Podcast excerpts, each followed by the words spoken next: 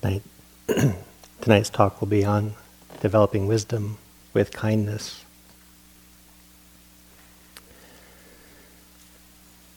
So, the intent of the Buddhist path is to see ever more clearly the nature of reality, the nature of human life, the ability to have perspective as we go through life, so that we don't end up adding confusion or suffering to our own lives or to the lives of others, so we can have some perspective as we go through life and through the different stages of life. And it's the ripening of this wisdom that allows us to feel increasingly free in more and more circumstances because we have perspective. And for that perspective, we don't get tense. We don't end up struggling against the unfolding nature of reality, the unfolding, the unfolding uh, path of our lives we have perspective, and through that we don't add stress and tension, no matter what arises. And all sorts of things will arise. We try our best to cultivate well being for ourselves and others, and yet life is not something uh, that we can control. Challenges will arise, and even uh, things that we can predict will happen still end up being challenging, like the aging process and the loss of loved ones. Um, there are challenges inherent to life, but with perspective, we don't have to uh, experience them necessarily as stressful. There's a way to align ourselves with life as it's actually unfolding. When we see clearly how things are actually operating, then we can relax into the current of what's happening and not generate uh, undue stress, not, un- not generate um, uh, aggravation within ourselves, we can actually meet the experiences as they're occurring, even if they surprise us, or again, even if they're predictable. We don't have to add stress to some of the inherent challenges of life. Just want to make sure the people in the back can hear me. Sounds okay? Okay. So the uh, the word for this type of wisdom that's freeing is an old Indian word. And, um, the old language was Pali, and the word is panya. And panya is seen as the combination of two factors of the Eightfold Path. The Eightfold Path is um, what we practice, these eight different ways that we practice and develop ourselves so that we don't add stress and suffering to life. And the wisdom factor, panya, is seen as a combination of two of those folds. Wise view on the one hand, wise understanding you could translate it as. So having understanding. Understanding is like if you're born, you'll go through an aging process. We understand that. The aging process eventually ends to a dying process. We, we hold that uh, capacity to be born, to age, to die with, with wise understanding. That you age and die is not um, indicating something's wrong with you or with, uh, uh, with the birthing process. It's a natural part of being born. You age and eventually die. You can hold that with wisdom. You don't have to hold that with stress. You can hold it as that's the nature of things. They have a beginning, a middle, and an end. And so that's the wise view. The second fold is sometimes is often translated as wise intention. The way I want to, uh, the way I've been approaching it myself lately, the way I've been holding it, is actually with uh, this word wise approach. So wise view is the map. How do you use it? How do you navigate your? How do you go about um, using wise view? And that comes through this uh, second factor wise approach, wise intention. As other translations, wise application. But either way, as we start um, guiding ourselves, there's the right understanding, but then how do we know we're guiding ourselves well? And Sally talked about this um, earlier. So she mentioned uh, wise intention, wise approach. as um, renunciation, non hatred, and non cruelty, if you'll remember her talk from a few days ago. And those, those guiding factors of, not, of renunciation, non hatred, and non cruelty are important because often we'll feel like we're having clarity. And one way of checking your clarity is to see if, as your mind is operating, as your heart is operating, if it's in the mode of accumulation, wanting to kind of hold on to things, chances are it feels like clarity. Oh, that would be good for me. If I can hold on to these things, then I'll be safer. And so it's like, hmm, that feels like clarity, but then it runs into this guiding of renunciation. So maybe I need to investigate. Am I really uh, experiencing clarity? Because my mind seems to be wanting to attach, wanting to um, fix itself, fixate itself. And the same with non hatred and non cruelty. There are many times my mind feels like it's very clear and it's completely flooded with hatred. But the clarity and the empowerment and the deliciousness of it, um, if I didn't know that that was uh, delusion, and sometimes I don't, I'll act upon it and I'll kind of define myself by it and I'll even like fan the flames of it like yeah I'm really seeing things clearly because there is um, this power inside me. My mind can feel very clear, but it can be um, submerged in a hating state. And even cruelty, even a sense where I start justifying my own harsh treatment of other beings. It can feel like clarity. And so you pass it by. Is this the wise approach? If you're acting on cruel intentions, if you're acting on hateful intentions, if you're trying to accumulate things for safety, you're going to set yourself up for uh, frustration and suffering and probably others. And so these two together, the wise view and the wise approach, are what ripen into panya, ripen into wisdom. And as that ripens, we have more perspective. And then as we go about our lives, we find that we don't generate extra stress and extra suffering. I have a story on that. Early on in my retreat, um, I guess I could just out myself a little further and say, I grew up on the East Coast in Providence, Rhode Island.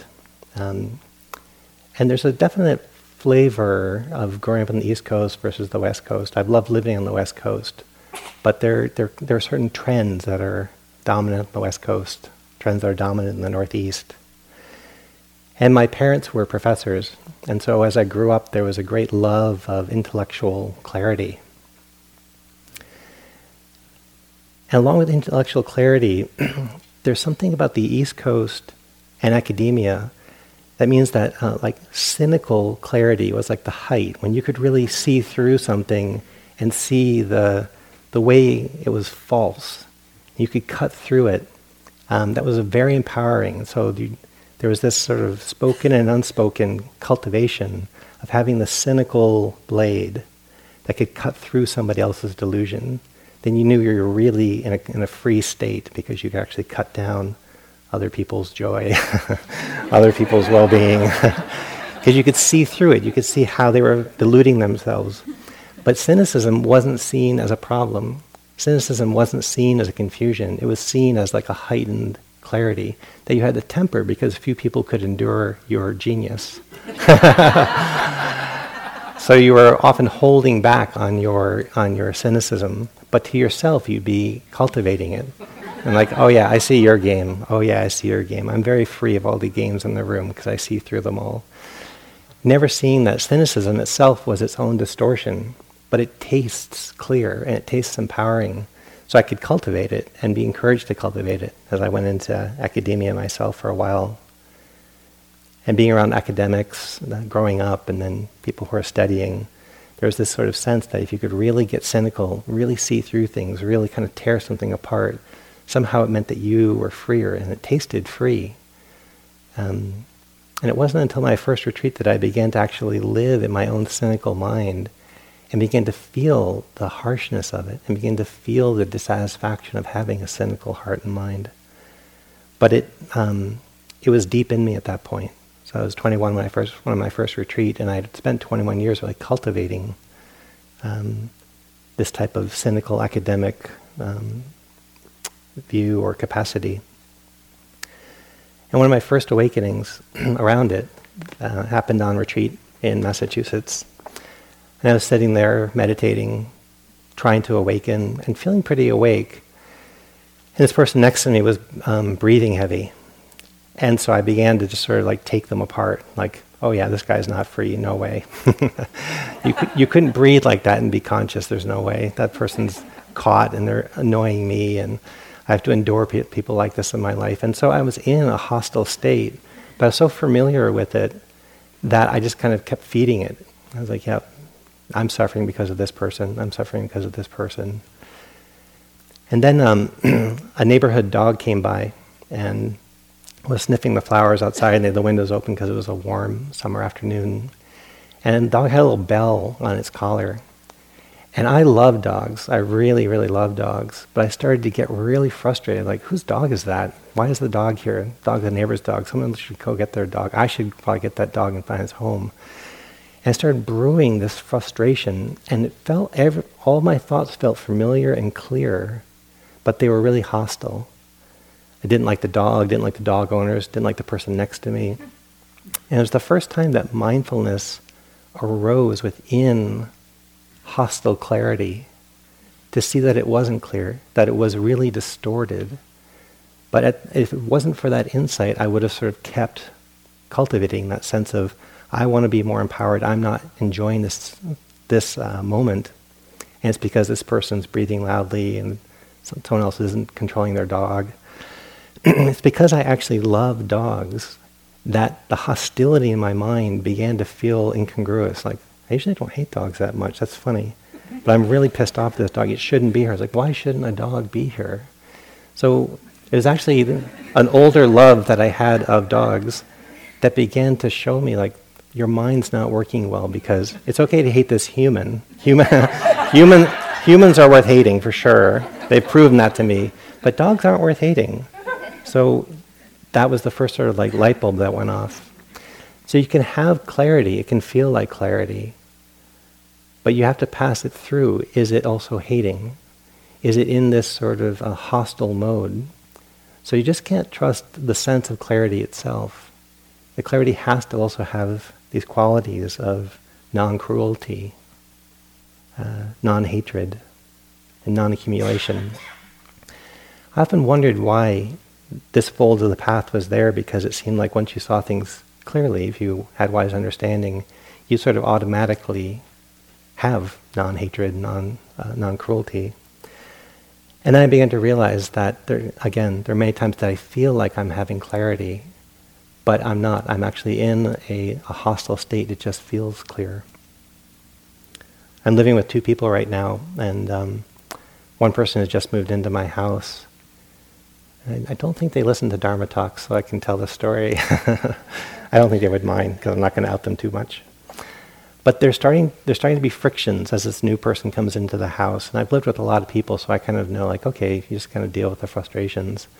But I'm watching um, them navigate each other, and I'm watching sort of the friction build, and I'm watching the opinions start to kind of like sharpen against each other. And I know not to do this. I've done this long enough. And it's like, that's not the way, so be careful. You know, non cruelty, non hatred is important. As well as cultivating appreciation. So from the day one, really cultivating a warm connection to them. So that when frictions come up, I can point to them. And because we've had a kind connection, since frictions are going frictions are going to arise, and I know that, then I actually can point at them, and it's easier to actually um, give feedback from a place of um, established kindness. If you haven't gone about establishing that kindness, try to avoid conflict, conflict builds and then it comes out as hostile, and there's no real rapport uh, to endure that type of feedback. And so I was watching these two kind of like, and then the, the flash happened, and I was able to kind of talk people down, and and I had done that myself, so I have compassion for what that's like but actually having cultivated kindness and know the, knowing the importance of kindness, and also noticing when my mind starts to take up an unkind stream of thinking, I know to be careful around that. I know to check it. So it's important to uh, cultivate loving kindness, but it's important also not to let hatred begin to establish itself and convince you that it's clarity, because it will do that. That's why this practice of loving kindness is so important, because as we orient towards loving kindness, and you've all must have experienced this. I haven't had necessarily a conversation with all of you, but as you get to know kindness, very familiar thoughts will begin to show you whether they're kind, benevolent, benign, or actually hostile. But because we're familiar with them, we may not be that aware of them. We may be so accustomed to a certain type of harshness in our mind that even though we think we're being mindful, we're not. We're actually caught up in something. And by practicing loving kindness, it begins to expose uh, harsh trends in our mind. And then we become mindful of it and we can begin untangling that.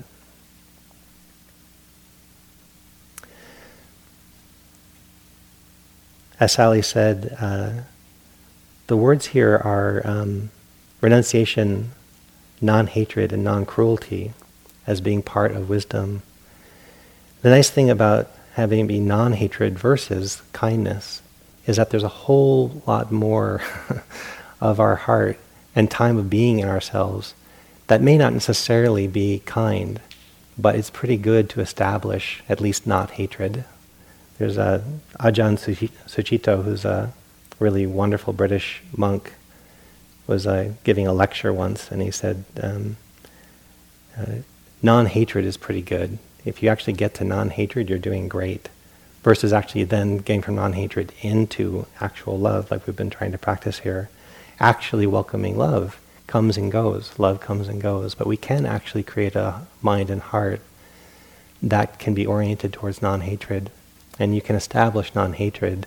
And then within that, love will come and go due to the conditions. But we can take out hatred and cruelty out of our hearts.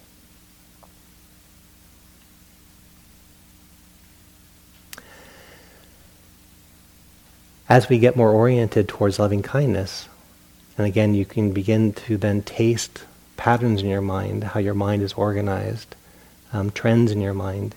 You can find familiar trends, like we've been ta- I've been talking about, where maybe you're accustomed to being uh, harsh to yourself or harsh to other people, and you're familiar with it.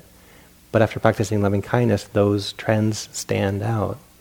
And then it's painful because you get to feel the pain that was there all along. It's just you're familiar with it.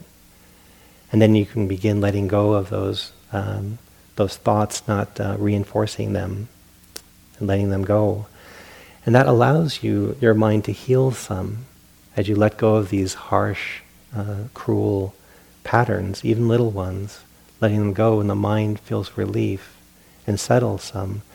Then you can see clearly where before you might have only been taken up by an old pattern of hostility.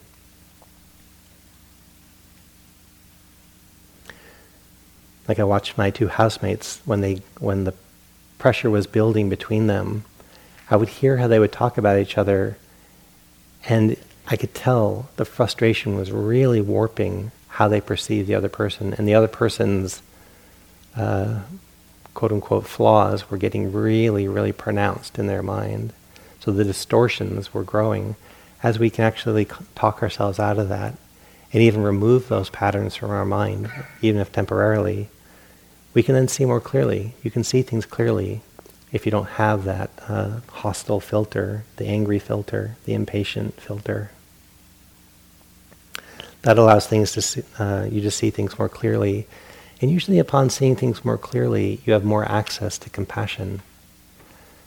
I know that's where I go when I get in conflict with somebody. I talk myself out of the the sense of um, trying to get more more sense of empowerment by increasing my opinions and hardening my opinions. I talk myself down from that. And as Sylvia has been saying, really everybody's trying their best. And this is what everybody's best looks like. And so it actually can lend you, if you can understand what's going on for somebody, you'll probably have through understanding and compassion. If you truly knew what was going on for somebody, you could see they're not necessarily trying to be harsh or not trying to be cruel, but however they're um, constructed, however whatever, whatever patterns they have, they're being drawn into um, maybe being impatient with you, may, maybe saying things harshly. But with understanding, it you can move more closely to forgiveness. And that again helps you see clearly. And as you see clearly, um, your heart goes to kindness, your heart goes to forgiveness through, through uh, understanding yourself more clearly, understanding others more clearly.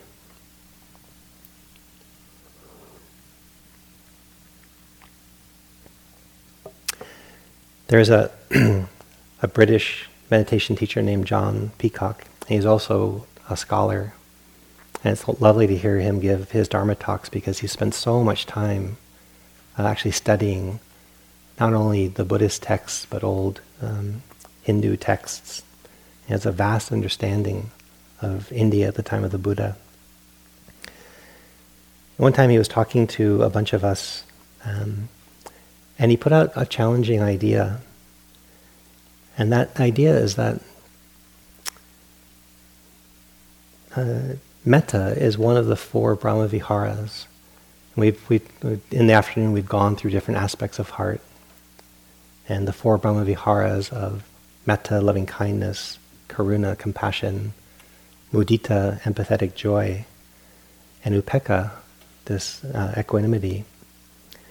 They're called Brahma Viharas. And uh, John Peacock's idea is that the actual liberation we're all looking for tastes like these Brahma Viharas. And so they're not practices you, you do and then graduate out of into liberating wisdom, into liberating Buddhist wisdom. That's actually what we want to cultivate and finally arrive into is a state of loving kindness. That the free state, the free liberated state, uh, should taste kind, should taste compassionate. And that hasn't always been um, emphasized in this tradition.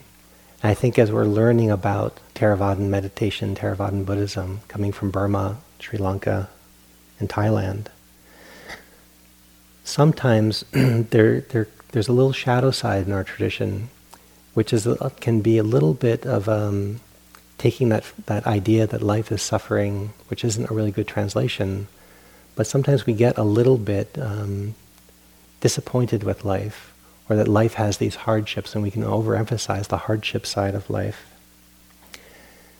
And so when John Peacock was uh, inviting us to consider not to um, become dissatisfied with life, but grow up and see life for what it is, and then grow the capacities of heart so that the freedom you have is compassion when things get difficult, or mudita when things are going well for yourself or another, to have a general sense of kindness and benevolence as you walk through the world, and this underlying stability of uh, upekkha, of equanimity. When the Buddha used the word Brahma, Vihara, Vihara means home, and Brahma is sort of, um, uh, through the Hindu mythology, um, Brahma is the, the highest uh, God, the highest, um, most uh, supreme being in a way. So supreme it's not even um, personified, Brahma. And so to call them Brahma Viharas, the home of Brahma, when the Buddha was talking to India at that time, everybody would have understood that from the Hindu tradition as the highest liberation that's possible would be the home of Brahma. And so it's not and this is what John was um, was putting forth. It's not that Brahma Viharas are a nice place to hang out, but then you graduate from them because there's higher liberation, there's higher freedom elsewhere. The actual experience of loving kindness, when it's pervasive, is what um, the highest freedom feels like. And having trained in Burma, um, when he put out that idea, I was like, well, that's not what the Burmese told me, so I think that's kind of a radical take. But as I've spent more time um, in these practices and watching them ripen over time, my heart and mind was freer to a degree when I was younger and practicing. It was freer than when I started. But as it's continued to get free, what's ripening is much more of not the clarity of the practice, and the clarity is very useful, but the warmth of the practice. And that, inc- that increased sense of warmth and intimacy and benevolence is a much um, more joyous, freest, um, freer um, quality of mind than when I was sort of in my clarity phase, when I was training to be a monk. And it mirrors these two teachers that I practice with. For better or worse, when I came into really dedicated practice, a Burmese monk named Sayadaw U Pandita had just uh, taught all of our teachers at Spirit Rock and IMS, and he had a very big imprint on them. And that had a big imprint on how they taught practice.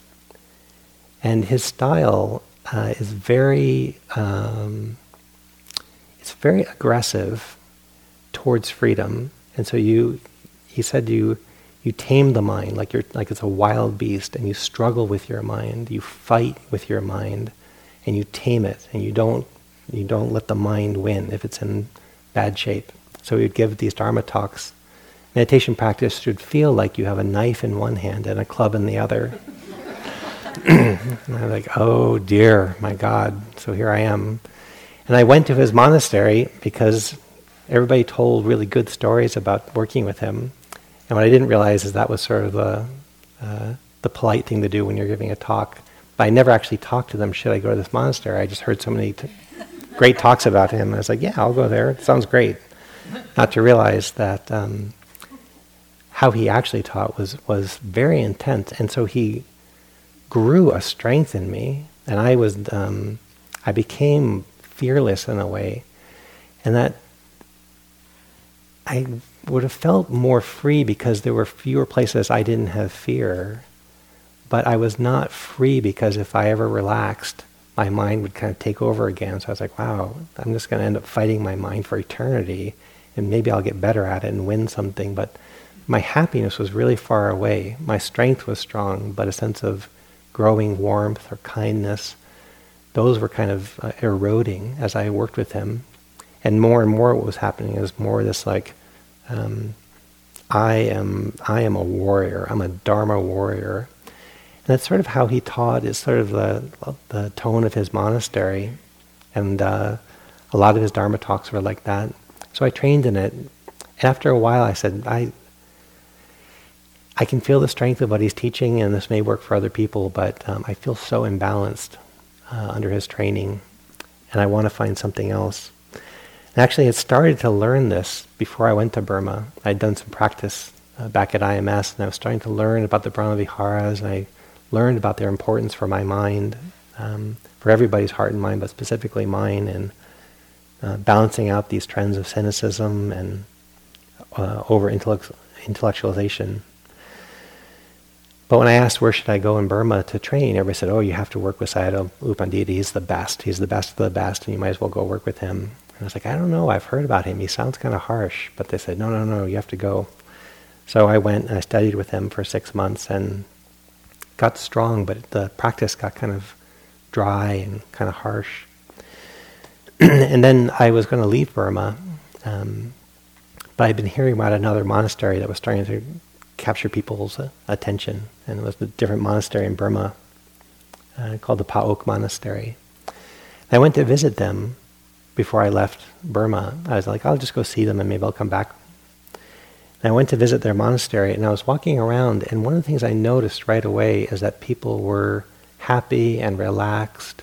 They were talking to each other. Everybody at Pandita's monastery was sort of locked with their eyes on the ground, walking really slowly, and there's a sense of sort of um, heavy, dutiful warrior practice. So I went to this other monastery, and people were looking each other in the eye and smiling, and people talked to me. I was like, "Oh, this is really pleasant. These people not, must not be practicing." I, I, I heard all these rumors that people were really devoted to practice here, but it doesn't show in them because they're actually making eye contact with me. they seem kind of light. Uh, so they must not really be like really exploring that first noble truth of suffering because uh, they're so relaxed and they're so kind of happy. So it's kind of nice to be here. But um, I actually, I probably won't stay here because I, I'm all about practice. But it took a long time to get there, so I stayed, you know, for two weeks just to get to know the place. And I began to talk to them. They had really phenomenal insight into how the heart and the mind worked. And I began to see they were practicing, but their way of practice was not this sort of like uh, this burdensome, heavy warrior practice. Other factors were important, like the factor of relaxation. When I was working with Pa-Auk Sayadaw, the actual teacher there, his English isn't so um, so developed. I mean, he can speak simply, and but he would always have this bright, sunny uh, optimism about him. And I went in every day, and I'd work with him, and he was like, "How is it going? How is it going out there? What's going on in your practice?" And he'd kind of be bright. I never got that from U Pandita. U Pandita was sort of like, mm. mm. I was like, God, I'm just so disappointing this guy day in and day out. I don't, I don't think I can work any harder. Maybe I could. I just don't think I could. But he's never that happy to see me, it feels like. And Sayadaw was bright. There was something bright and cheerful about him. And so that was, that was lovely. Um, and so I was talking to him about uh, my meditation practice. And at the time I was doing meditation on, the, on breath he said, I want you to practice like this. So I kind of looked at him and he said, breathing meditation should feel like this. So I was like, okay.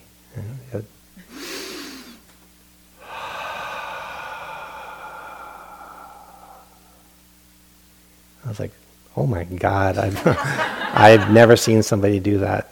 He can't be serious. Could it be relaxing? Could it be uh, inviting like that? Could it be gentle? And so I stayed there and I practiced. And he has his imbalances um, as well. So I don't want to just like encourage you all to go off and work with him because the, you know, Burmese practice is is different. It's built for Burmese people. Um, and then we've done some really careful translations of that practice into this culture. But I learned about relaxation from him, and I discovered a sense of ease and joy that had kind of been um, pushed out of me in working with U Pandita. And began uh, returning to a sense of ease and well-being and relaxation, and not just this sort of hardness of mind.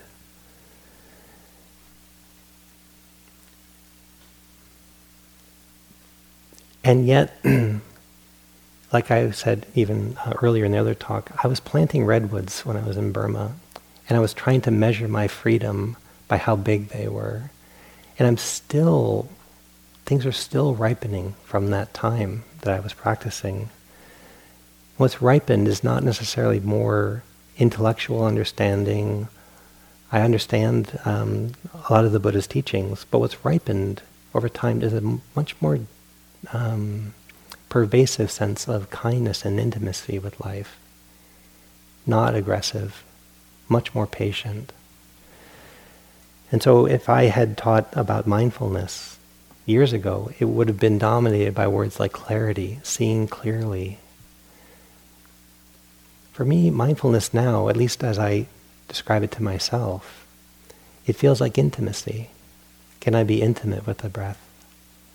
Can I be intimate with my body? Can I be intimate with my heart? And in that way, loving kindness is important for that intimacy so that you don't go in with a harsh agenda to your own heart and mind. That you not that this practice is not about some huge self-improvement, that you'll finally become somebody worth loving because you will have straightened yourself out so much. Can you actually welcome patience and loving kindness into who you are right now?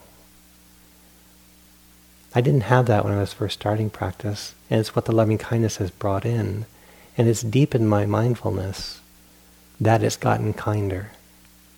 I had clarity when I was uh, first starting. I, I, my mind was a clear mind, but it wasn't a kind mind. That deepening of kindness has helped me see even more clearly because I don't have a harsh tone to it. I studied physics when I was younger, and so my mind, even though I don't study physics now, I still love all the things that I see happening in science and um, you know, I, I, really love the pictures that come through uh, astronomy. One of the things you'll notice if you see pictures of the moon and the surface of the moon is that it's incredibly clear because there's not a blue sky. The light comes from one direction in the sun, and things that are lit up are bright, and the shadows are very dark. So there's a lot of contrast on the surface of the moon. Things are very clear. But it's not a very warm place to be. And one of the great things about being on the earth is that because we have an atmosphere, it glows blue when the sun's out. Because of that, light comes in all these different directions. And so because the earth is warm and hospitable, it's not just clear when the sun's out. You actually get uh, light coming from all these directions. And it also supports life to be on the earth. That's the ripening of panya. That's the ripening of wisdom. It's not that it should get more and more clear, high, you know, stronger contrast, but the ripening of wisdom is that it also gets warmer and more patient and more kind.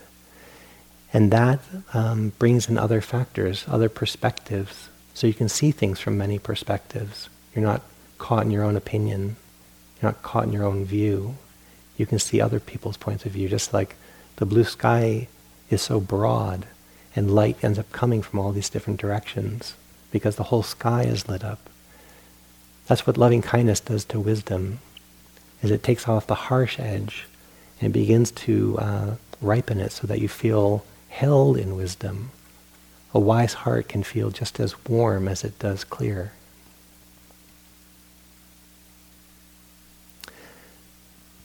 These two statues behind me here uh, one is of the Buddha, and the other is of um, a female deity called Prajnaparamita. And Prajnaparamita is the personifi- personification of the perfection of wisdom. And said that Prajnaparamita is the mother of all Buddhas, that all the Buddhas that ever are born, they're born out of wisdom. And our English word wisdom still might have a little bit of that um, knowledgeable uh, intonation. But what makes, the, what makes it wisdom, what makes it prajna, what makes it panya, is that it's also warm. It's also kind. It's also patient. It can see clearly, clearly and warmly. And that's how this practice of loving kindness helps us ripen our insight our Buddhist insight, helps us become more free. We're fed by the warmth.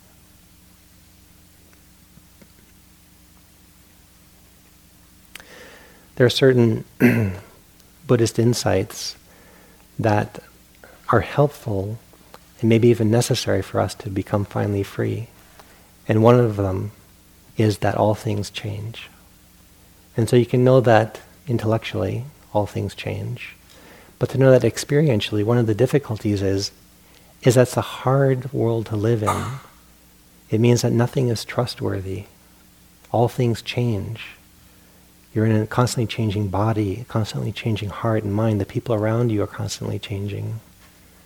The world around you is constantly changing. The reason that that, for me at least, was hard to step into that is that it also felt challenging, it felt a little bit um, uh, insecure to be in a world that was full of that much change. And so for a while it was just, can I courageously relax into a world that, that, that is that insecure? When I began to deepen into loving kindness practice, there was a type of reassuringness, just that my own heart was warm and so one of the things that I realized is that even though all things change, wherever I end up, there will be some warmth there because my heart will be warm. And my heart is not not changing, but because I've actually cultivated warmth, whatever changes happen, at least one kind person will be there. and that will be me. And if I'm around good people, and I'm gravitated towards good people, even though all things change, there will be kindness uh, in other people as well. Bringing in the kindness actually helps me relax into impermanence.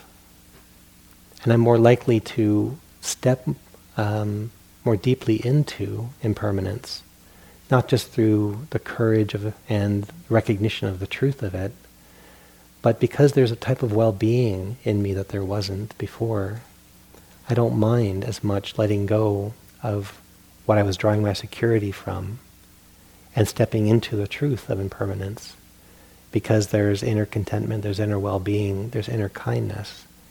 And so now the stream of my life, even though it's impermanent, it's got kindness in it. And that has helped me relax into that truth. So there again, loving kindness has helped ripen the wisdom. I learned early on that all things change, and I held that to be a truth. But it was hard to align myself with it. And just more and more investigation of impermanence hasn't necessarily had me relax more deeply into this truth of impermanence. But as I began to bathe myself in kindness, feel a more innate well-being inside myself, then I find that I'm not gripping onto other things for security, which has helped me relax into the fluctuating world. And the fluctuating world uh, also has this stream of kindness in it, and that helps me relax into the fluctuating world. And the same happens with this other truth, that there is no lasting self, that none of us are a permanent self. We're always changing. And as you relax into loving kindness, the practice of loving kindness, especially when you feel like there's some momentum rolling, and you can feel well, you can feel the well-being of your own heart, your own being. And from that, your own stories that churn in you relax because there's well-being here and now.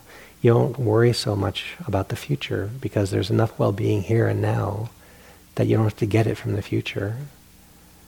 You don't have to solve all the problems of the past because the past has led to this moment. And this moment is very fulfilling. And it takes the pressure off the past. It takes the pressure off the future. You relax into the present. Some of your own uh, habitual stories begin to relax. And it's just simply, simply being present, kind for yourself or another being. And from that, the sense of me inside softens, relaxes, becomes more permeable. I don't need the hardened sense of self for security. My own sense of self can become more fluid, more dynamic because there's enough well-being inside to relax this grip on self and identity. It's a classic wisdom insight to see that there's no permanent self inside. But it's hard to actually step fully into that and to live with that orientation unless there's enough relief inside, enough well-being inside to then feel okay as a fluid being. So loving kindness there again opens that up. You step into a more fluid being. And from that you can see the world clearly because you're not seeing it from the place of resisting all the changes inside. And therefore clarity opens up. You feel well even though the world is fluctuating. And that again causes relaxation, and then the wisdom opens up and matures into a greater sense of kindness, patience, perspective. So wisdom develops loving kindness, loving kindness develops wisdom.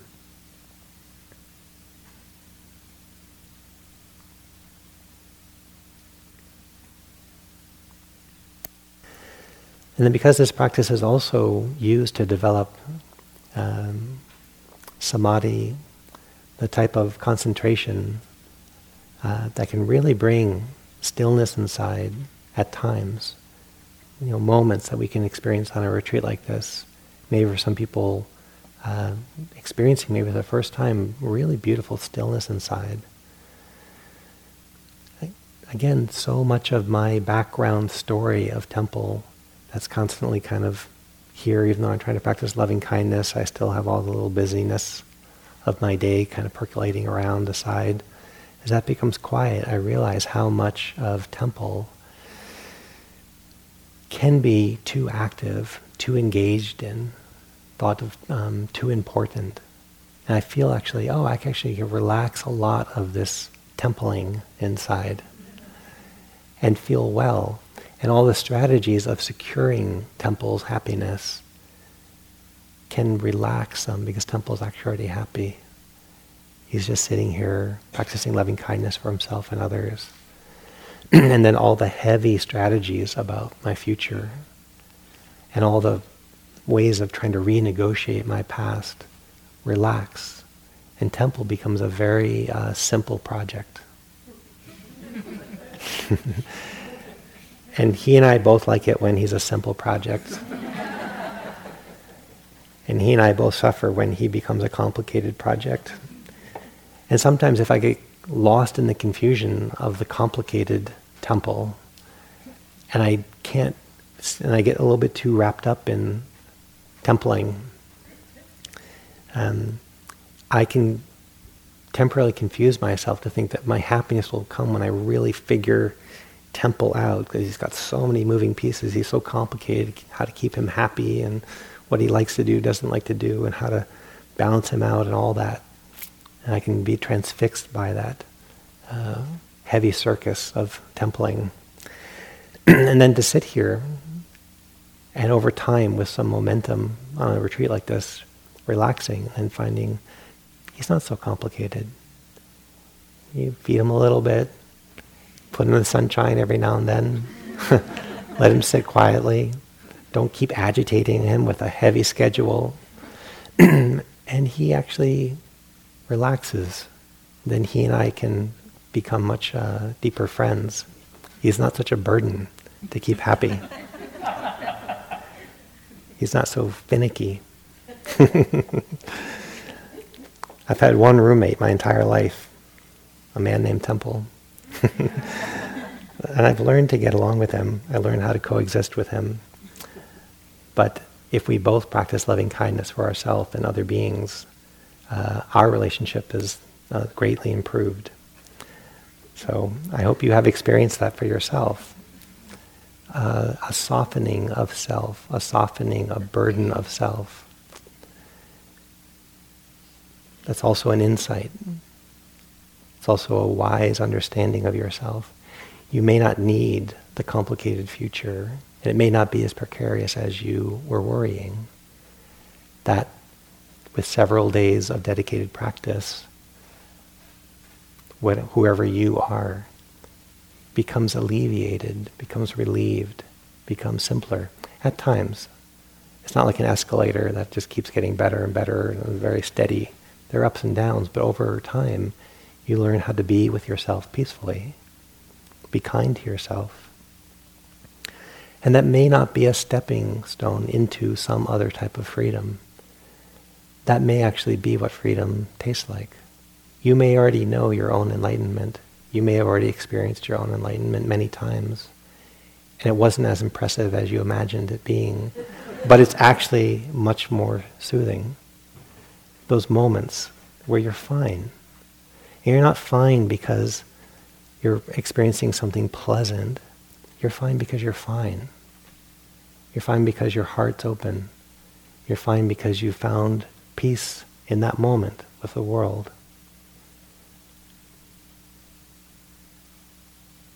And then it's just a matter of strengthening that capacity so that it's more accessible in more times and more places.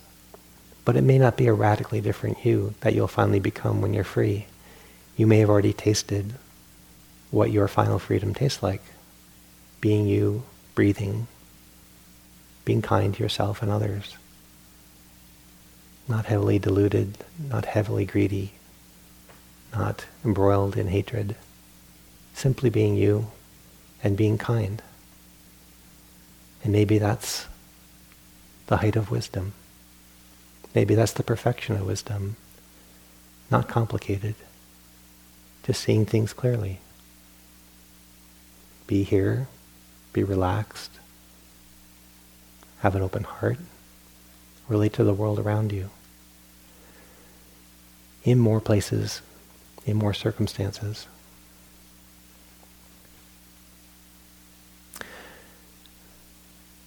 Probably many of you heard or saw um, Barack Obama's eulogy at the church in Charleston. And I, I loved it, as many people did, um, unless you're politically opposed to him and then nothing he does is good. but being prone to like him and give him the benefit of the doubt, I actually really loved what he did. And to see him being passionate and having a president sing Amazing Grace, it was beautiful. But there's one line that stood out for me. And I saw the whole congregation get it. And then he moved on, but he, he touched this one moment which was really beautiful. He was talking about the, I forget the man's name, um, the reverend who was shot. Pinckney, thank you. He was saying many things about him, but one of the things he said, and maybe the, and this is kind of a quote, but not exactly. He said maybe the, one of the the greatest things that could be said about him was he was a good man. And maybe that's actually a lot, that he was a good man. And maybe that's a lot for us, that we can be good people. Humbly good people. Not some height of some perfection that's beyond who we know ourselves to be. Maybe the good side of us is already pretty impressive as I've gotten more oriented around that, I have grown into my own sense of liberation. And when I was younger, I was trying to become something through these practices.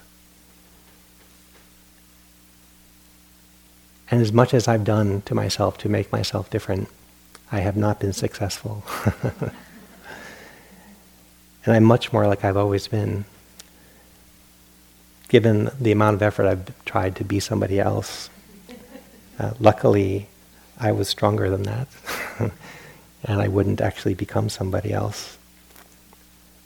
And over time, what I've become in being free is comfortable being myself. Again, you wouldn't imagine that the same person in front of you was one time paralyzed to walk out of a door into a room full of friends. I was just too raw and insecure at the time and to talk in front of you all uh, openly like this is a freedom. And it's not that impressive. It's not like I became somebody different. I just have enough kindness to myself that I can connect with you all simply like this. And maybe that's what freedom is like. And maybe it's simpler and much more accessible. Let's take that note and let's just sit for a moment. You don't have to get into a different posture. Just something that will allow you to sit comfortably.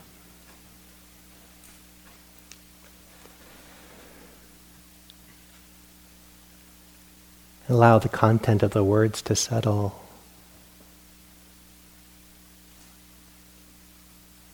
And see if you can feel your own body sitting simply.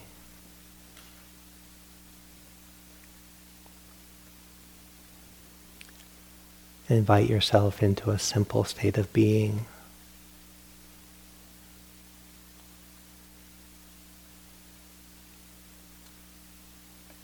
And invite quiet, humility, and kindness.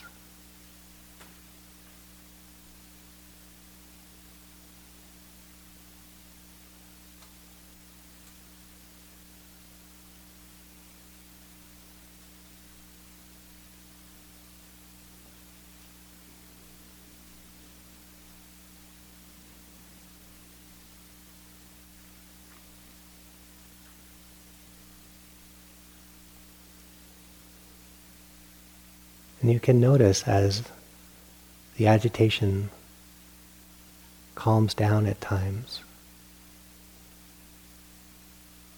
this kindness is already waiting there.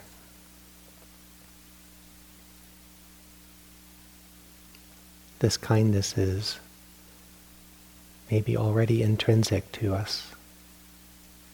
And it's about relaxing into it, recognizing it, trusting it.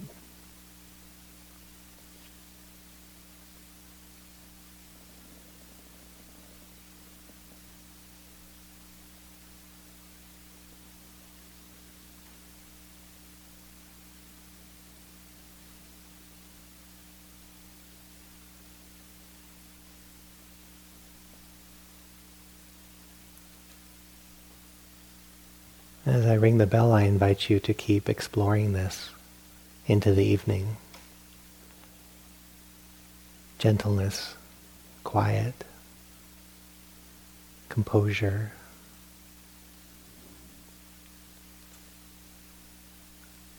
Holding a kind response to who you already are.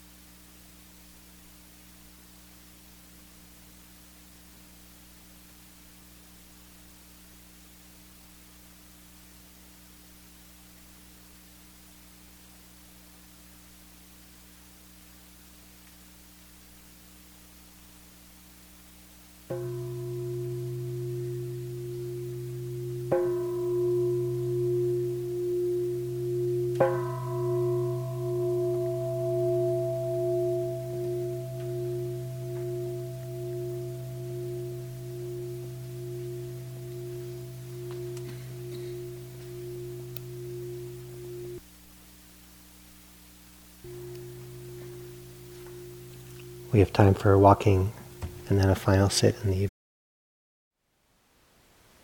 Thank you for listening. To learn how you can support the teachers and Dharma Seed, please visit dharmaseed.org slash donate.